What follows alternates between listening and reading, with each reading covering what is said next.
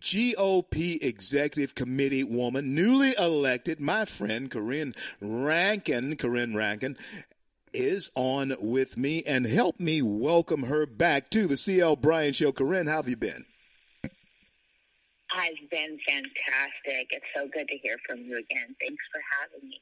Glad to have you on, as always. Corinne, before we get into our conversation, tell everybody just how bad it is, in your own opinion. How tough is it in California for Californians right now? And are you seeing people just packing up and leaving? And tell us why that's happening. Uh, yeah, well, it's it's really rough. On um, on our, our unemployment rate is at an all time high. Uh, you know, we've had so many problems with our unemployment department giving you know, what millions to people who are incarcerated or felons. The, the fraud rate is just off the charts. There is little, you know, literally no oversight in, with that. And our small businesses at, you know, at the top of the charts are just struggling left and right. They can't seem to get ahead. They've been traumatized by these lockdowns. A lot of them are, you know, starting to share their stories. And, you know, meanwhile, you know, our California governor, Gavin Newsom, when he shut down the businesses, he shut down the wineries in Napa, but left conveniently left his winery open. I mean, he's just completely out of touch. I know. And, you know, Californians can see that. They see what's happening. They see the mismanagement by Governor Gavin Newsom. And there's been a grassroots effort to recall this governor. How, what, how, what's uh, the success? Require, is, is, that going to be successful? I mean, I, I, think you have something like a million uh, signatures now. Uh, how does that shape up with the recall uh, effort uh, of Newsom? So, uh, what's required is 1.5 million signatures, and right now uh, we're at a little over 2 million signatures. Wow! So the expect yeah, the expectation is is that Governor Newsom will be recalled um, on the ballot by the end of the summer, maybe August or September. Uh, and he's he's nervous about it. So he started this huge campaign that um, started a few just this week that where he's calling this a, a partisan uh, recall. And I'd like to let all of your listeners know who um, are, are possibly following this that this is not a partisan recall. 38% of the signatures uh, that were collected for the recall are from Democrats and independents. Wow. So we're, yeah, it's, it's a big deal. And Californians don't need Republicans or the Republican Party to tell them that Gavin has ruined their business and their livelihoods.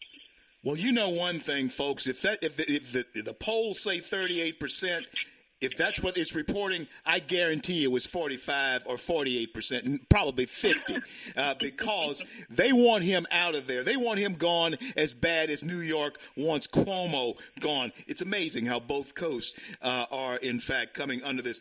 Uh, let me ask you this, Corrin. Is there then a, a play, because you've been newly elected to the GOP Executive Committee? Is there then a play for the GOP again? Is it opening up in the great state of California? Can California re- be restored to sanity through GOP policy? Talk to us. Um, it's our hope that it can. So, you know, with this recall, it's, it's really um, it, it's really telling where Californians are at. They're not happy with the with the current governor. They're recalling him, and uh, there's not going to be another Democrat on the ballot. So it's going to the ballot will say recall Governor Newsom, yes or no. So when people click hit, when they check yes, then there's going to be some options underneath where it, they can select the Republican of their uh, of their choice. So I think it's really going to be uh, incumbent upon us as a party uh, to put forth really good candidates for governor, uh, candidates that um, can cross over to the Democrats and independents uh, to be able to uh, get elected. I mean, first stop is we have to get elected, and once we do that, then yes, uh, I, I truly believe, as you do, I'm sure and most of your listeners, that Republican policies are the ones that benefit the people the most. I truly believe it. I truly believe it, especially in that state of California and anywhere uh, where you are listening to uh, this program throughout the globe, and of course here in America, coast to coast, border to border, over the largest talk platform in the nation, Red State, traveling through Times Square. Look up above. Uh, Ripley's, believe it or not, that iconic building is home for the Talk Monsters billboard, and 24 hours a day, seven days a week. The CL Bryant Show pops up there. And the CL Bryant, you know, CL's face looking right back at you. And Corrin, let me tell you something. I know you to be a shaker and a mover there in California. Wherever you do, you put your hands to it, you do it with all your might.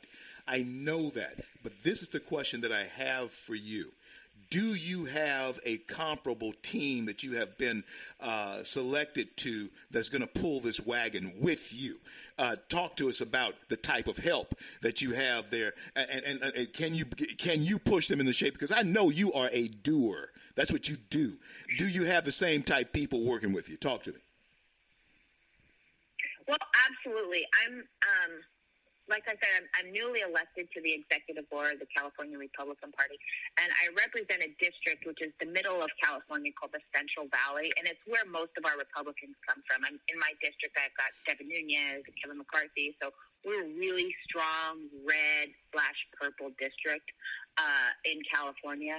But as far as the party, you know, with our new chairman, who was just uh, chairwoman, who was just recently reelected as well, she's a fighter. Uh, she's, you know, really led efforts to get our first two Korean women uh, elected to Congress. Uh, she you know, got David Valadao, Mike Garcia. So she's she's really strong when it comes to uh, election strategy, and she's she's just a fighter uh, I, I feel confident with the group that she's assembled and with those of us who have been elected to work with her that we can really make a difference and really start making some headway here in California. Now, you and I uh, worked together with the Trump campaign. We were on the advisory board, uh, Black Voices for Trump, uh, and and and so the pathway for the black vote, uh, Corrin. My question is uh, even in the midst of, uh, uh, I won't can't call it a loss, but a, a, heist, a theft of the presidency, even in the midst of that, where we actually captured more of the black vote than we even thought we could, we might, and, and maybe a low estimate for some, but it's still it was very good. But yet our candidate, at least on paper, uh, lost this thing.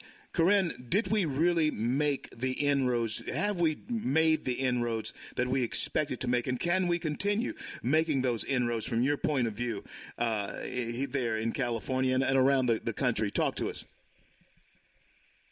Uh, I, I believe we actually. I believe we have. I believe that you know President Trump uh, and his efforts with our uh, the the coalition we were on, Black Voices for Trump, really made a significant difference. Uh, sort of as they say, change the game when it comes to Republican uh, outreach for minorities. Uh, something that you know Republican presidents don't typically do, haven't typically done historically. And I think that Black people as a whole saw the efforts, appreciate the efforts. Uh, as you know, I'm the founder of an organization of Black Republicans here in California. And I got to tell you, in this 2021, our membership has increased like double. So we are seeing I'm seeing black Republicans just, you know, feeling more comfortable and they're coming out of the woodworks now. Where, you know, before I had, you know, it was a hard time scraping together a few people where now I, I, I don't even know everyone's name anymore. So that's great. Uh, that is we've great. Also seen here in California last November, we've got had you know black two black city council members who just decided, hey, I'm I'm going to be a Republican. I'm going to run for city council, and both got elected. So we, we're seeing we're making we are making um, strides. Wow, that is uh, fantastic uh, news, Corrin. You know, getting back to being relevant. That is fantastic news, Corrin. Uh, and when, when you when you talk about that type of thing, tell everybody how they can get in touch with you, get you to a place where uh, you they are so that you can speak to them and share with us uh, I have a few minutes left here share with us why you founded the organization that you have brought forth that has produced this type of fruit talk to us about it well um, what you and I both know, CL, is that the black vote is an important vote uh, for both parties. You know, the Democrats uh, always call black women the backbone of the Democrat Party. So that just is a testament to how important our vote is. We may not be large in terms of percentage in, in our state or, or in the country as a whole, but the black vote does make a difference. And uh, I think that Republicans are starting to recognize and appreciate that. Uh, and I think that uh, you know, again, through the efforts of President Trump, that uh, black people uh, throughout the nation are just starting to feel more comfortable uh, identifying with the Republican Party. And I and folks, I got to tell you something. Even in the midst of the loss or what have you, or you know whatever it was, uh, this is good news, and this is news coming from someone who I know knows what she's talking about, and and, and so I'm glad to present uh, her to you. And uh, Corrin, whatever we can do to help you along the way, uh, maybe it'll be governor Rankin one of these days. Who knows? You know, I mean, I tell you what, I tell you what, I'll be out there stomping up and down the state of California if you ever decide to put that mantle on, girl. But anyway, thank you so much for being on with us. Whenever you have anything that you uh, need to say, you and Michelle uh, can hook it up. You can come on anytime. You can call me direct. You have my number. Give me a holler. I'll talk to you soon. God bless and keep you.